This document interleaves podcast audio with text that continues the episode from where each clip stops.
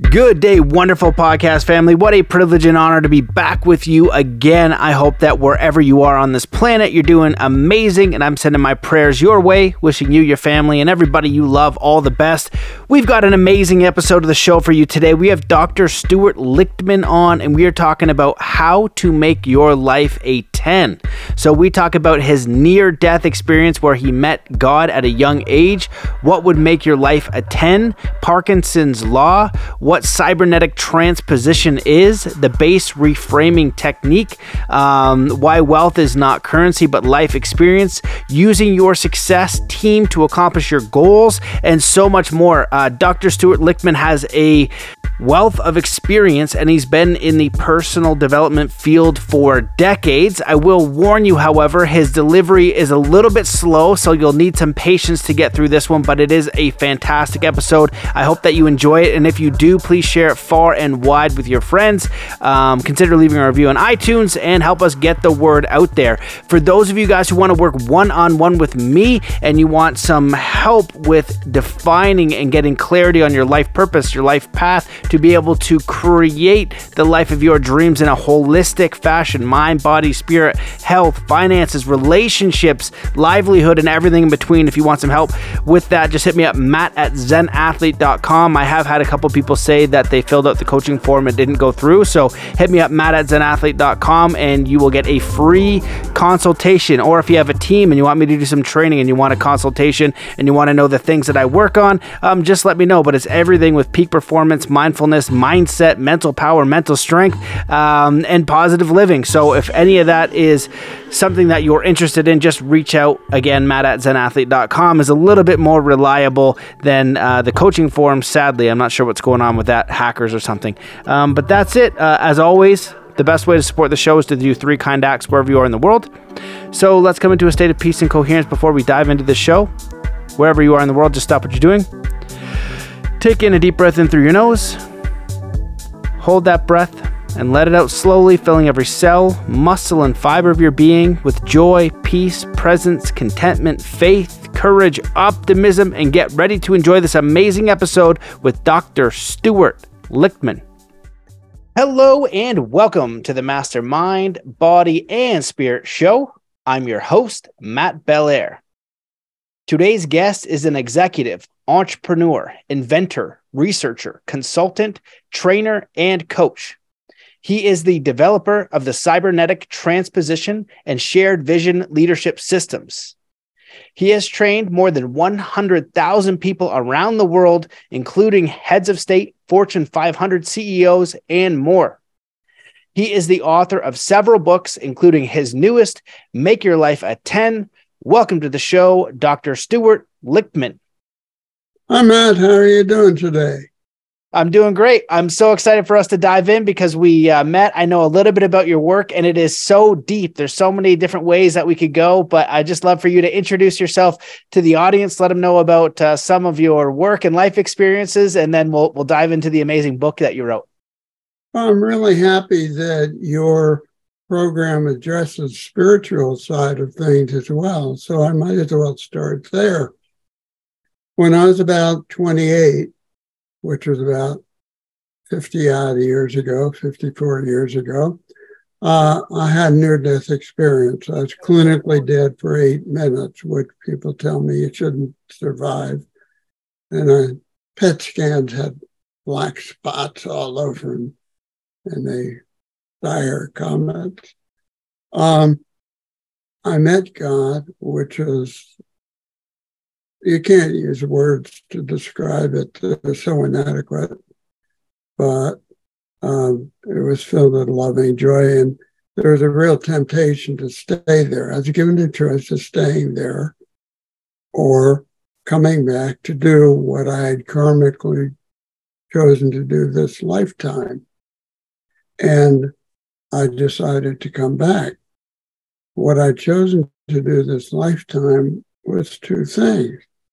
Number one, teach people to transcend the worldly Luciferian junk that we live in all the time and to help the species survive what we're now encountering. Uh, I have perfected the first, and that's described in my book, Make Your Life a 10, early out. It pretty well describes exactly what it teaches people to do, which is to achieve those seemingly impossible things that they need to achieve in order to make their life a paradise, a paradise on earth. Now, what can I say? In the last 10 years of my online coaching program, where I can get really good statistics, I have a 31 question questionnaire from which I get those. Um, 100% literally of the students who do at least most of the assigned work achieve their first seemingly impossible objective. So things like finding a perfect partner, making a lot of money, losing weight, whatever is important to them that they think is a missing link. And I have a process that creates a roadmap to making their life a 10. So um, that interests you at all? Yeah, well, I, I love that. And we discussed a little bit at the beginning where, I, and I'd love for you to speak about it here, where you have the near death experience, you meet God, and then you get this download, and then you start writing. And this is the process that you teach in the book. Is that correct? Yeah, this is some 42 years on. Um, actually, I got the download, and being an entrepreneur at heart, I put together a training the next month for 250 people. First trial was not so good, only 67% achieved their seemingly impossible objective. But I tuned it up over the years and stayed at 100% for the past 10. Um, I'd like your audience to just think what it would take in their life for it to be really a 10. Now, given our society, the first thing that a lot of people say is lots of money. That ain't it. Um, what would the money give you that would make your life perfect? Um, so they might say, gee, I'd like to have a perfect partner. Let me tell you about mine. Um, I developed the process in Sweden 35 years ago. My one of my wife, Swedish ex-wife's friends kept getting these bad relationships where she was very smart and the guys were intimidated by her and they would end up psychologically abusing her. And it was the same, you know, she get a new one. It was same person in a different face. So I said to her, Katrina, I'm going to help you. So I developed this process, and two weeks later, she met a guy who well, wouldn't meet him. She'd been working with him for seven years and never thought him as, of him as a partner material. Um, they've now been married since then. They have kids. They built a house together. They have an idyllic life. I use that to find my wife.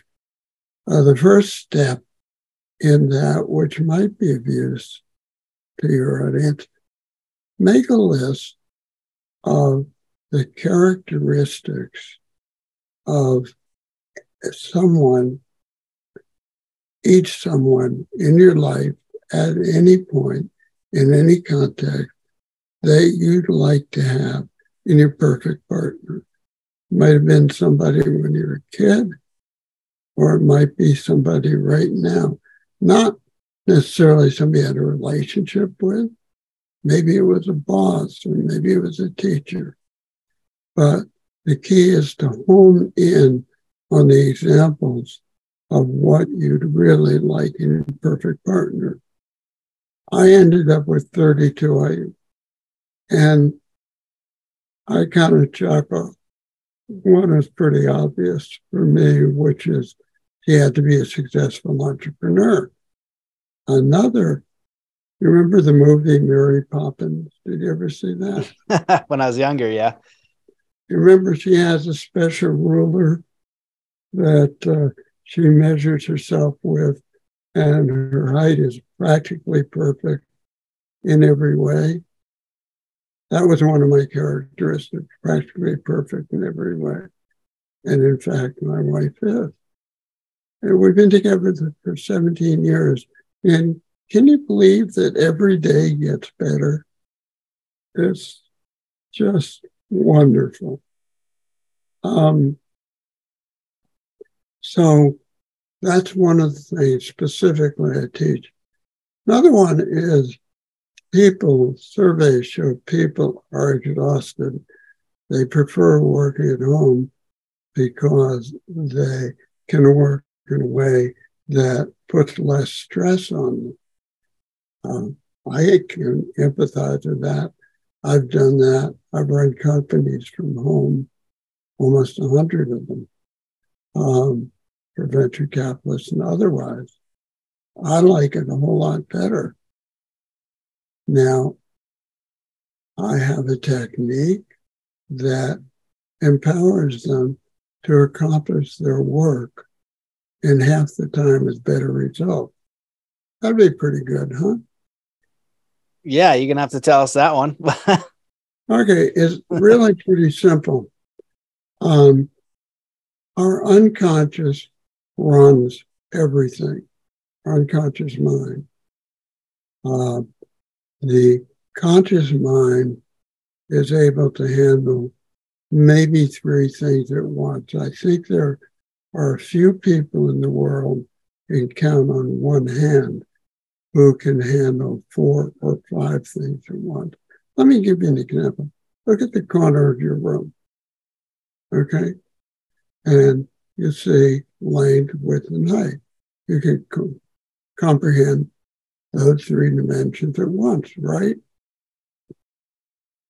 Now try to experience in the same way your room at midnight and at seven in the morning.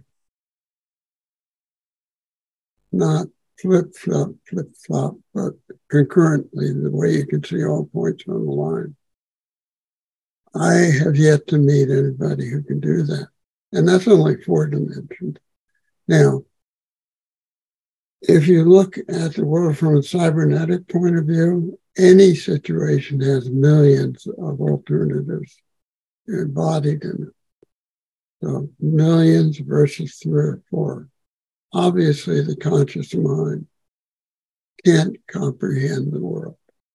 The unconscious, on the other hand, which uses the brain which consists of 200 billion analog and digital computers connected by approximately 7 trillion interconnections, is ideally suited to the world. And in fact, the way we use it, the unconscious is a part of us that does the using. We create unconscious habit patterns. Let me give you an example. Ever watched a kid learn to read? Or do you remember when you learned to read? Yep. It is probably more magnificent achievement than anything else you'll ever do in your life. I mean, first they have to learn that certain sounds are meaningful as opposed to other unmeaningful sounds. Then they have to learn what those meaningful sounds are associated with people, action, uh, things, and so forth. Then they have to learn to pronounce them properly. Then they have to learn that certain squiggles on paper are have meaning, and that those are called letters, and that each letter has a sound associated with it, or several sounds. and then they have to learn that some groups of these squiggles match the words that they have verbally learned. At that point, they're at the first stage in reading. Now, that took about three or four years to get to. Amazing. So now you look at a book and you look at it and you know what it says because in all of these steps, you created a series of discrete unconscious habit patterns that do the decoding and tell your conscious mind what it's about. Um, um, most people don't remember learning to read, but I'll bet you can remember learning to drive a car. Now, when I learned to drive a car um, at those days, um, you had to have parent go down to the agency as was living in Washington, D.C., and certify that you were 16 years old. And I got a learner's permit. And my father, we went out to the car. My father opened the passenger seat and said, You drive. I was scared witless. Every little action was unfamiliar. Every little movement of the steering wheel. How much pressure do you apply to the brake to stop smoothly? How do you take a turn? What's the appropriate clipping point as I land? You know, the point where the car is closest to the curb. I used to race sports cars, so had to turn from that. And you have to learn all these things, and it takes immense concentration. I was smoked, just soaked with sweat by we got time we got home. Luckily, I didn't hit anything. Now, I drive now, and basically, it's automatic. And I'll bet it is for you too. You think, what happened during the day and so forth. What's different? What's different is that you created unconscious habit patterns to do each of the things involved in driving. Now, this is a long-winded way of getting to how you complete your work in half the time. Um, we never forget these unconscious habit patterns. You know, they say once you've learned to ride a bicycle, you'll never forget. We don't forget these unconscious habit patterns, even though some of them are widely out of date and useless. Um, they still are taking your unconscious time. So when you try to estimate how long it takes you, how long it will take you to do something, you probably really miss the mark. Most people do. They underestimate the time it takes because the unconscious is estimating how long it would take if you didn't have all of these time wasted habits going on, and then you miss that estimate because they are going on. I used to run a lot of companies, and I would have tech companies, and I had people give me estimates of how long a project would take. And they were always off, but I did something that was it might be useful to anybody who runs something. I kept a log of their estimated completion time versus the actual completion time, the duration. And I found that any person had a consistent error. A very common error would be about 1.35. You take their estimated time, multiply by 1.35, and you have a good estimate. So I got venture capitalists used to be my client, a lot of my clients, and they would say, Stu, how do you possibly get good estimates when nobody else with these startup ventures can do it? And I would tell them. And that was the way. What I did was to simply compensate for the amount of time they wasted. Now, I was doing a project for the Swedish government, and the Minister of Education had an assistant who was being worn down to nothing. He was working seven days a week, an average of 10 hours a day. During the week, it'd be more like 13. And I said, You know, you're going to burn out. You got to do something better. And he said, You know what? I'll do it. I invented this process. It involves going into the unconscious, finding the habit patterns that are stealing your time, and changing them to habit patterns that are productive. And so not only do you save the time, but you become much more productive on top of that. And with my students, about half the time it's better results as the usual. Make sense? Yeah. So if I'm understanding it correctly, what you're going to do is you're going to take a minute, go into the subconscious mind, and basically find all your time wasters. And then with that, you're going to flip it from time wasting into something that's very productive. Um, so I'd love for you to tell me if that's correct. But I also wanted to mention the one thing that came up for me when you're speaking about that is Parkinson's law, which basically says that the task is going to take as long as you think it's going to take. So if you think it's going to take 10 days um, and you and you set that as a deadline, and I don't know if I'm butchering Parkinson's law, so go look it up for yourself but um, you know it'll take 10 days or more. But if you say i'm going to get this done in five days then you have a better chance of actually getting it done for five days. And if you give it like nine years right or no time in it at all it's just going to kind of keep going and going. So it's important for you to actually set a deadline and commit to hitting it. And that's going to allow you to get your work done a lot quicker.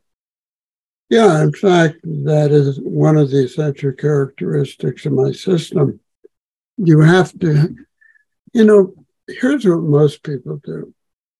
You ever seen one of these kid things where there's a donkey and the person riding it is only a carrot on a string in front of the donkey? Yeah. Donkey's never going to reach it, right? but if you were to plant that hole in the ground, the donkey would be successful in reaching it. Most of us are the first and one of the characteristics of what I teach is having very specific objectives that are time based and otherwise explicitly measurable so you know where you are. So, yeah, it's that that you um, just mentioned, right on track.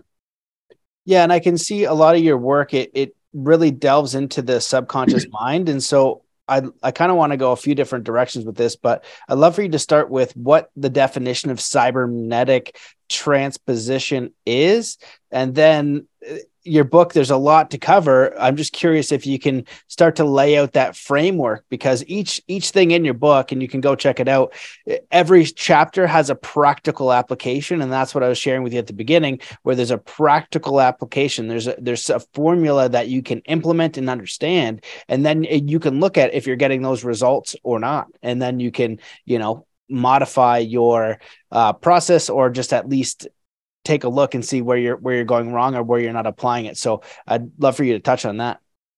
Sure. Um, you covered a lot of territory, and I don't remember the first point you made. Would you repeat it? Uh, the first part was uh, the cybernetic transposition. Okay, if yeah. you can define that for us. Uh, when I was at MIT, um, I used to see Norbert Wiener, the inventor of cybernetics, wandering the halls. He was a prototypical absent minded professor, and he had thick glasses. But if you look closely, you could see him looking at the pretty girls going by like that. he lost his car once a month, he a week rather. He kept calling the police saying it was stolen, it was stolen. And he had just forgotten where he parked it. Um, he came up with cybernetics, which is a way of dealing with the complexity of the world, of modeling it from a technical point of view. And I'm not going to try to go into that. But what I stole from him was the name of one of his books, which is The Human Use of Human Beings, which is pretty well describes what I'm involved in. Now, transposition is this. Um, I decided at the age of 83 to learn to play golf. I'm no good at, I've never been good at sports at all. And my instructor, who's a really good guy, kept saying, Well, you do it the way you do it in baseball. Ever play baseball? Nope. And he, and he kept coming up with analogies. You could take this and that. Uh, unfortunately, I didn't have those at hand. So then he showed me videos, slowed down, of people doing what he was talking about. And I could then feel it and grasp it and so on. Now, I'm not saying I'm any kind of a decent golf player, but uh, at least I learned something. Transposition means taking a success in one part of your life and transposing it to creating a success in another part of your life. And for example, what he was trying to do was take a success playing baseball and transpose it to a certain aspect of hitting a golf ball. Now, in my system, I have what I call a success team. Let me see, what's the best way to describe it? When I was at MIT, um, the most I could afford as a card car was an old clapped out VW bug. Remember, I don't know whether you're old enough to remember the one with the little uh, oval rear windows. Oh yeah. Okay. I had one of those. Classic bug, yeah. Didn't have a heater, didn't work. So in those cold Cambridge days, it was pretty unpleasant. But what was more unpleasant was that my parents lived in Washington, D.C. And this is before the interstate highways. So there are a lot of big grades and big descents in the road. And the only way my little VW could keep up any speed would be I'd floor it at the top of the hill and hold my foot on the floor until I ran out of energy. If I had slowed down, I had to pull over into the, side and go up in first gear because didn't have enough power. Well, most people, a lot of people at least, don't have enough what I call success power. That means, in my terminology, they don't have enough power to transcend self defeating unconscious habit patterns without resolving them. Now, I have great techniques for resolving them, but you take a movie like The Secret, my friend Joe Vitale, and people like that, they have a great deal of success power. And they think about something they want and just happen. Otherwise known as they're lucky because lucky luck is unconsciously generated success. So I said, good. So what we need to do is develop a technique to be unconsciously successful to a much greater extent. And I developed this technique of building what I call a success team. You take your seven greatest successes from anywhere in your life. Now, got to be careful about this. It's what is for you your greatest successes, not what somebody else would say are your greatest successes. So, for me, for example, I have over here on my left a whole lot of potted plants. And for a long time, I was the kiss of death on plants. No matter what I did, they die. Now these plants have been with me for years and years. That's one of my great successes. Finding my wife, Gloria, is one of my great successes. And um, I wrote, I heard uh, from a friend in England that Margaret Thatcher, when she was prime minister, had just given a speech in the House of Commons saying, we need to do something about the British economy. It's lacking. I wrote a page and a half letter, and uh, two weeks later, I had a uh, half million dollar contract, which uh, resulted in some more spectacular results. But those were some of my great successes. They're great successes from my perspective. So you take your seven greatest successes, then you take your seven greatest failures, the ones you don't even want to think about, you cringe when you think about them, and using a technique I call the base reframing or another technique I call subpersonal negotiation. You change that failure into an unconscious habit pattern that creates the opposite, a great success. So somebody might have, I had a client who had a smoking habit that he knew was bad for him, but more than that, it irritated his lungs and his coughing, and he hated that. And that was a self defeating unconscious habit pattern. You know, he'd get uptight, he'd grab a cigarette and light it. So we changed that to when he got uptight, he just walked over, got a cup of coffee and a donut, which his employer kept around. And on the home, no more smoking. And uh, a very much happier guy. Now, um, so you can take your great failures and turn them into great successes because you think about it. In order to create a great failure, you have to know the opposite of that. What's a great success?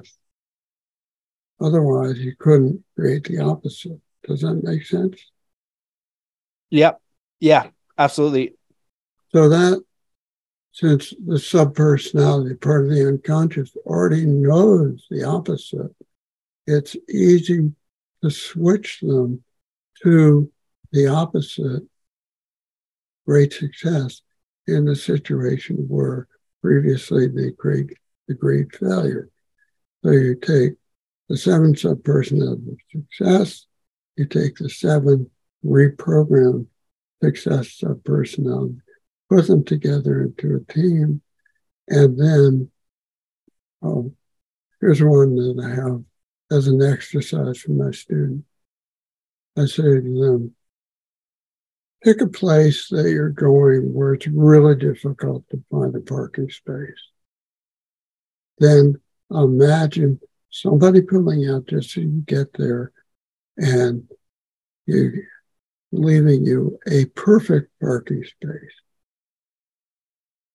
And just give that to your success team and say, please create that. You know what? They get anywhere from 95 to 100% success rate. Nobody lower than 95. And um, you can do things like that. And that is an empowerment with a success team. And then if you use your success team as part of achieving an objective, like um, on or before, what, where are we now? On or before June 15, 2023, I will have done whatever is necessary and appropriate with the support, full and effective support of my success team to have generated an extra $53,500 as evidenced by the balance in my checking account. I would do that in ways that are for the highest good of me and of all concerned. And that is an actual objective that I've set, that other people have set and achieved. You want an extra 53.5? sure. Yeah, I'd take that any day. Yeah. Well, you've got the tools, read the book and follow. I mean, literally, it goes one, two, three, four, five, the steps, do them, and an event. Now, it's important when you set an objective with my technique that you absolutely don't put in how you're going to achieve it. Because when you put the how in there, you have so limited the number of alternatives to only what you can consciously think of that it makes it much, much more difficult to achieve.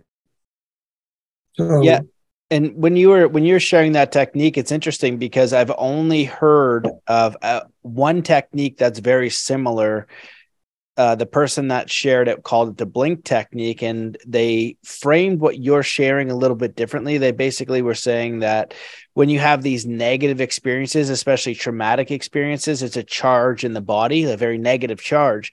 And for you to heal that or at least neutralize you can put on top the energy needed to overcome that. So let's say you had a really traumatic experience and what you need is uh, uh, love, compassion, or care, or to feel security. You find memories in your life where you had that, and then you merge the two memories to kind of neutralize the negative charge. And you could also build it up for positive charges. And so one of the interesting ways that he shared was for public speaking because most you just use as example because a lot of people are very afraid of public speaking is to think about all the qualities and characteristics that you would need to deliver a phenomenal public speech. And then we went through them one by one and then found the energies and experiences in our life that we had that would have those qualities. And then imagine us speaking. And it was interesting to kind of dive into the memory system, into the subconscious mind, and bring up the energies, bring up the tools that we already had to apply it to a specific scenario. So it's not the exact same, but it's the only technique I've ever heard that was close to that. That was the only person I've ever heard share a technique like that. My hat's off to him. Look, the genesis of my stuff is spirit. I mean, my job was to make it operational, but I never thought about this stuff. And I think he has the same author, spirit. And it is not unlikely. Um, there's some people I know who have tapped into that and who misused it. And uh, I don't think I'll mention their names, but they're very familiar to you.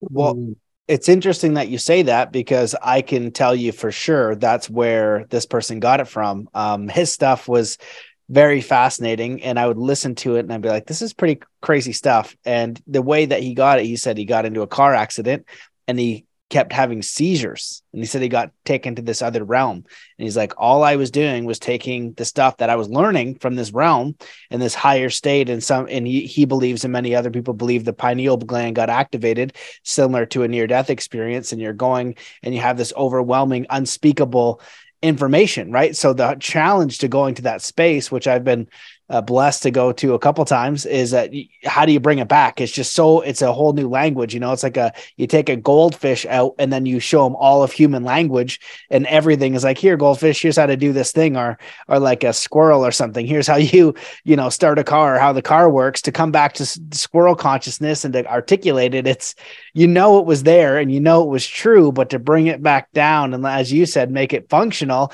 make it applicable is a huge challenge. Um, so uh, hats off to you for uh, figuring that out. So it's interesting that you were able to pick up on that, and that ended up being true. Um, I'd love for you to to share a little bit about uh, the book because you go into a very simple process: creating your wish list, formatting your objective, um, translating your CT, which is the those words that you use. Mm-hmm. I have to, and then um, you know, and then it kind of goes on uh, from there. So this is something very practical the audience could go through, right, and then apply to their own life. And I see what you're sharing here as a an advanced law of attraction that has application principles. One of the beefs I had with the law of attraction stuff was always what do you want? You know what I mean? Everyone's on money in this, but they never got clear on what was important and then it just stayed into the mental realm right? I'm just going to visualize this, this is, and this is going to happen where you need more than that for it to actually come true. You know you need to remove the limitations like your limiting beliefs and self-doubts and self-sabotage. Um, but uh, very few people i know can just go and meditate it and it's going to come in. There needs to be this holistic balance of your being to, to create a profound result. I agree. That's a nice statement of it. Um, would you feel comfortable telling me the name of this other person you mentioned? Yeah, Corey Herder. Got to write that down. And he's a he's a fascinating character too because when I came across his work, he had 600 YouTube videos and he just deleted them about you know six months later. Then created another channel with hundreds of videos, deleted that one. So he interestingly, and, and when I'm doing coaching, I, I bring him up as an example because he has no problem reinventing himself because he knows exactly how the sequence of creation works. He's able to rebuild it from scratch every time and doesn't hold on to the creation that he did in the past. It's always an evolution and starts from scratch and creates a new evolution. And uh, he did, I found him because I had another friend in Toronto that I met and uh, he had a, uh, he got hit on a bike when he was a kid, and he used Corey to help build his memory back because he lost all of his memory. And these two specialized in finding people that could help them rebuild their memory, and that's where all of their work it, it expanded from that basic idea that they needed to have the memory back from this traumatic brain injury that they both experienced. That's that's an interesting perspective. I take a slightly different one. Um, I take what I was given and keep improving it until I get the message from spirit. That's it. Change gears, do something else. And so I write books and so forth. I wrote an early version of CT, cybernetic transposition, uh, in 2021 and I sold it for 97 bucks. And well, that's good. As an entrepreneur, gave me six million bucks profit. Um, then I said, okay, in teaching my trainees for so long, I can write a much better version of that book um, that will be much easier to follow and I'll sell it for a very low price so more people can get it. And that's what we have. Ta-da. I like the cover. Make your life a 10. I have a um, liver artist who did the cover for me. Um, so we're given this, and some of us choose to use it for the upliftment of mankind, and some don't. Um, I prefer to associate with the former. Um, you we were on a line before. I'm sorry, I got. Yeah, yeah, no, I agree with what you're saying, and just what I was was sharing before is I like the practical application of the book, and you and you outline simple steps. So the wish list, and it's interesting because you start with this basically a bucket list.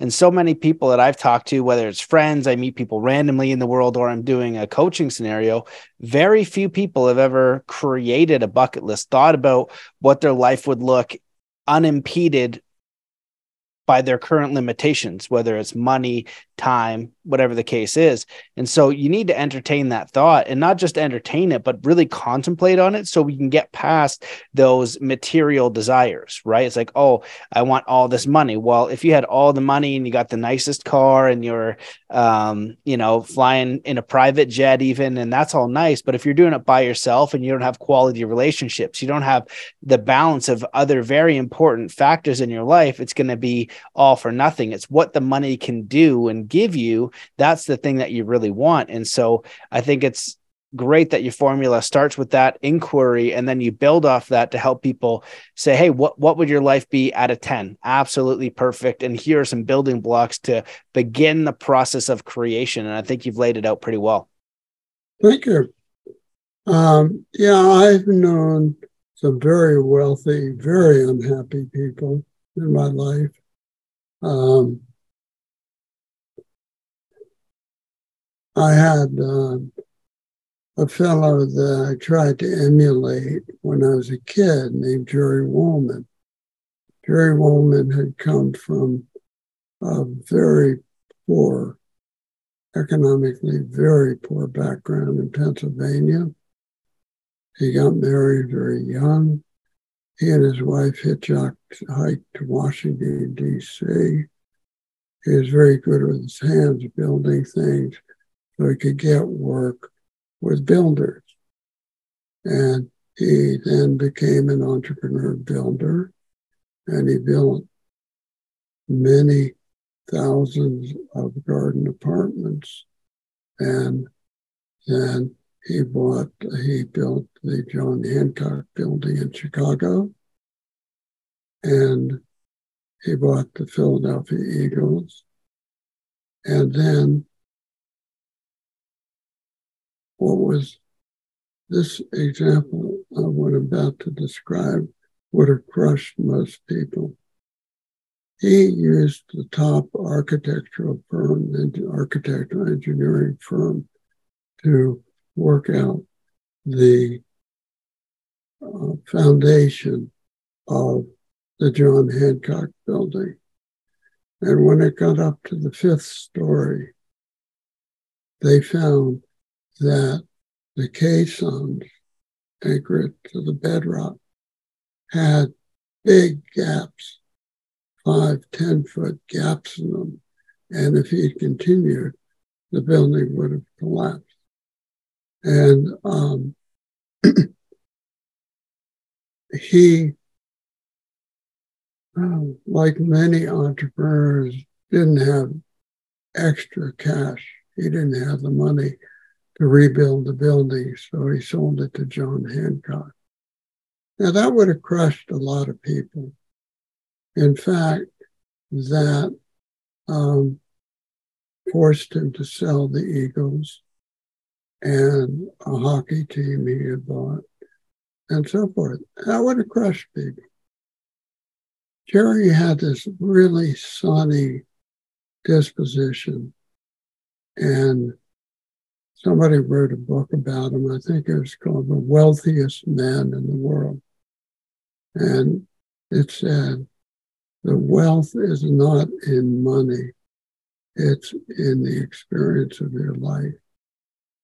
He had a wonderful wife, kids, etc. Um,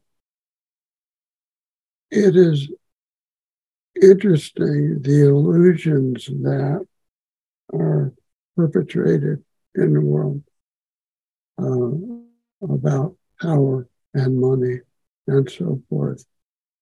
Um, I watched some editions of The Billionaire on television. I couldn't take it anymore. It was too real. Um, and it showed some of the ethos. Then I look at Bill Gates taking his fortune from building Microsoft and doing good work, backing companies who invent ways to bring good water to these far-flung little villages in Africa, um, inventing ways to keep medications cold for 60 days um, without any power. Um, those are the kind of people that I think are the models for the world I'd like to see.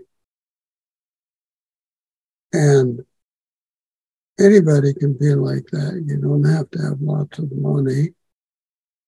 It's just shaping your personality to be what you want to be. Um, we can do lots of things that seem impossible. Let me give you an example. I guess it was now about almost six years ago. Uh, I had previously had um, a uh, ventricular fibrillation heart attack. My father is a cardiologist. He called that sudden death heart attack. Uh, it manifested itself. I couldn't get breath like that for minutes. I uh, called the EMTs. They quickly came, and for some reason they couldn't find anything wrong. I pleaded with them, take me to the hospital. They ignored me. I was almost dead. I managed to climb up on the gurneys that take me to hospital. They did. And when I got there, the resident in the emergency room looked at me, slapped an uh, oxygen mask on me, and showed me my EKG, you know, an electrocardiogram that goes like that. Mine was equilateral triangle. Never seen anything like it. now, um, that was so stupid on the part of the EMTs that it wasn't stupidity, it was karma. I'm firmly convinced. And Spirit told me, yeah, that was it. It was a test to see whether you were determined to stick around or not. Because I could easily have died, chosen to die. Um, I had a very good cardiologist in Santa Barbara where I was living then, and uh, he retired, unfortunately. Um, and I was lazy about getting a replacement. But I noticed climbing up the stairs to my bedroom was getting harder and harder. So I was afraid it might be something with my heart. But I found a new cardiologist using my techniques, found a really good one. And um, he did an echocardiogram, which is kind of like a sonar look at the heart. And technician said to me, this is really strange. I can't see the heart. There's so much fluid in the way. Zippo, the um, cardiologist, got me to a pulmonologist at Chestnut, and he stuck a needle into my back, into my lung, and pulled out a water glass of fluid. And I immediately felt a lot better. He said, Glad you feel better, but we got to get you in the hospital because this looks like it might be cancer. So I spent the next three days going through an operation, I forget it's called, where they both do a biopsy and drain the fluid. And indeed, I had stage four lung cancer. Um, I created, that is, I used my technique to bring in my life a really great oncologist who um, walked in third day in the hospital and said to me, Stu, you got stage four lung cancer. I'm your oncologist if you want me. I said to him, after checking with my uh, success team, I said, that's great. You can be a member of my team as long as we agree I'm in charge. And I will do things that probably seem nutty to you. Will you go along with them? Says as long as they're not distracted, yeah, for sure. That was my first test. My second test was um, his name was David Hoffman. I said, May I call you David? He said, Sure. See, that test, there are a lot of doctors who hide behind the title doctor. And when you ask them that question, they blanch. So if the guy has enough confidence for me to call him David, good, that's best number two. Anyway, I was going through fusion therapy, therapy, chemotherapy, heavy duty chemotherapy, um, and looking at other alternatives when um, that.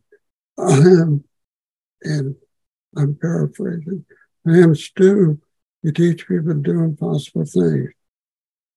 Check your own resources. At that instant, I remembered something my spiritual teacher told me 30 years before. And he said, there is a part of the body that builds and controls the body. When the egg and sperm meet and make a new cell, have you ever thought of what mechanism determines whether to be an eye cell or toenail cell? I said, no. He said, well, it's what I call the basic cell. And it builds the body and then has a responsibility for it. Check with your basics. I remember that. So I did. And I said to them, I have a male and a female. And I said to them, how do I heal this cancer? Can you do it? And they said, sure, no problem. And uh, so they told me, number one, remember when you read this book by the Simontons 40 years ago about healing cancer? They said that um, all cancers have an underlying grief type of experience that's unresolved. And they said, they had said it within the past six to 18 months. Well, what my basic said, forget the six to 18 months. You've got to go back through your whole life and find all the people where you have residual negativity of experiences and use your techniques to turn those into positive understanding, empathy with the people, and loving joy. And I did that.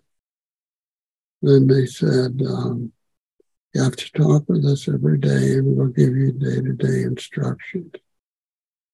I said, anything else? They said, yeah, uh, you ought to talk to a woman named um, Alicia Hayes, who works with archangels. There's a healing archangel pull that into the mix. So I did. Its name is Miriah.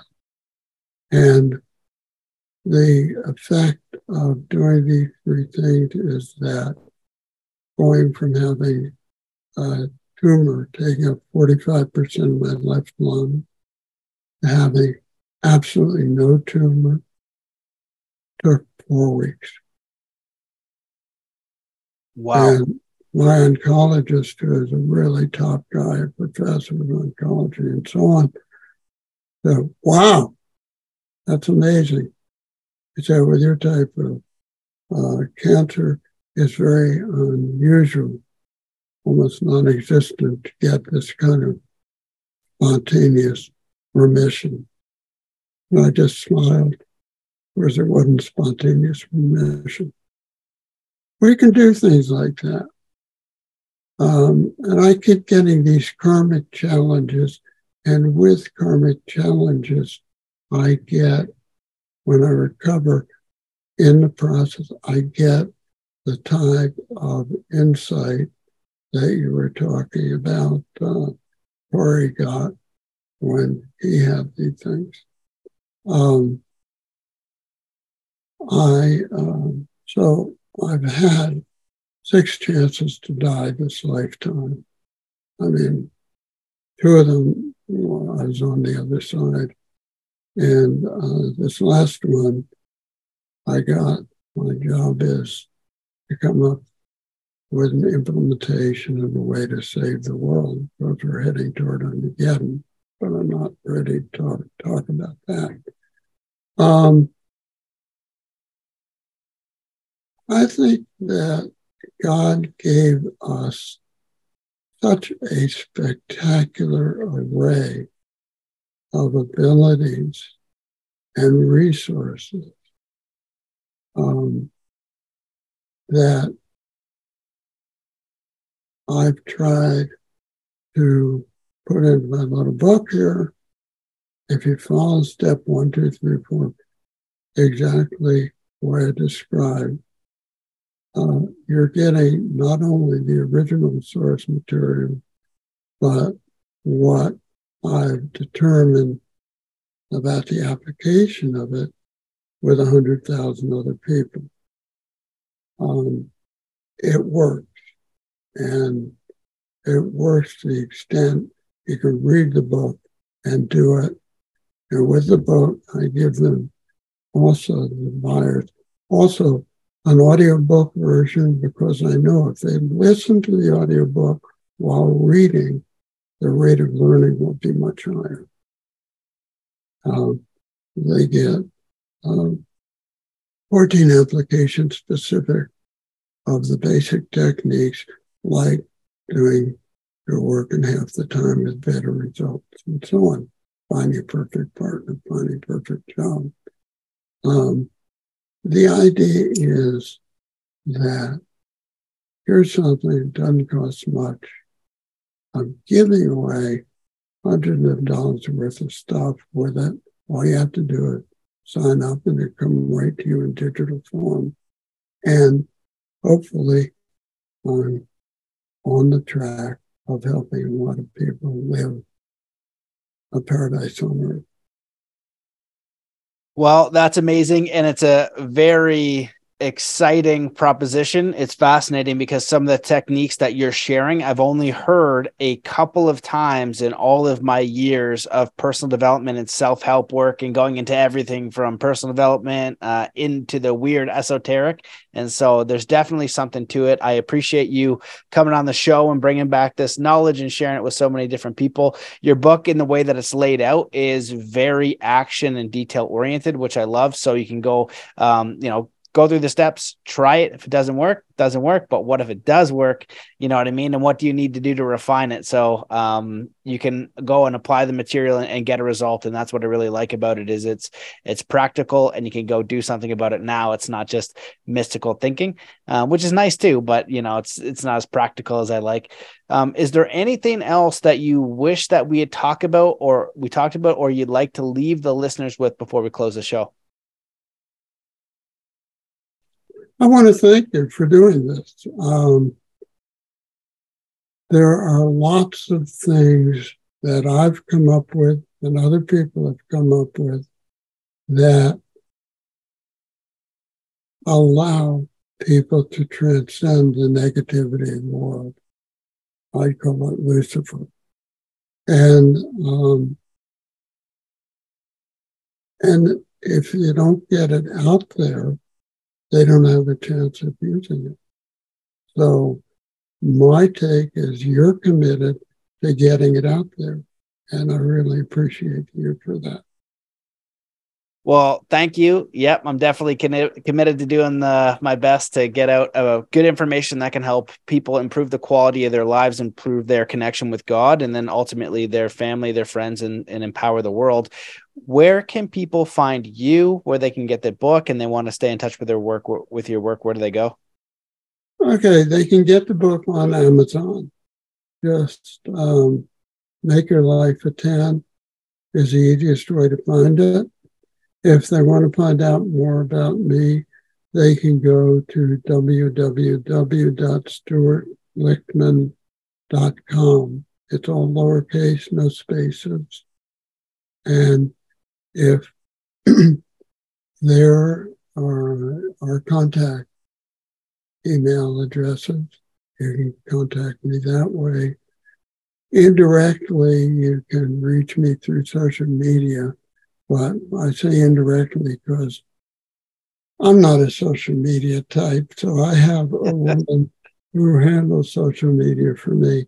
I do um, uh, look at messages on LinkedIn. Um, and occasionally I get one that's interesting, and I probably answer about 10% of them because most of them are trying to sell me something that I don't want. yeah, that's the way it goes. Yeah. So I'm quite easily reachable. And uh, I hope that when I publish my next book, you'll let me come back and join you. Yeah, well, that one sounds very fascinating as well. I know you didn't want to touch on it today, but it's a very fascinating uh, title and topic. So thanks so much for coming on the show. I appreciate you. And thanks everybody for listening. Thank you. My pleasure. See you in the next one. There you have it, ladies and gentlemen, the absolutely incredible Dr. Stuart Lichtman. I hope that you enjoyed that episode, that you found some practical insights. I loved his cybernetic transposition and the success team. It's something that I learned years ago, and it's interesting because um, you see these simple tools that can be incredibly powerful, but they need to be used and they are in the mental realm. So that's something that I used with a lot of my athletes, something very similar, and it's actually something that I use in my coaching as well. So uh, thank you guys so much for listening. I appreciate each and every one of you.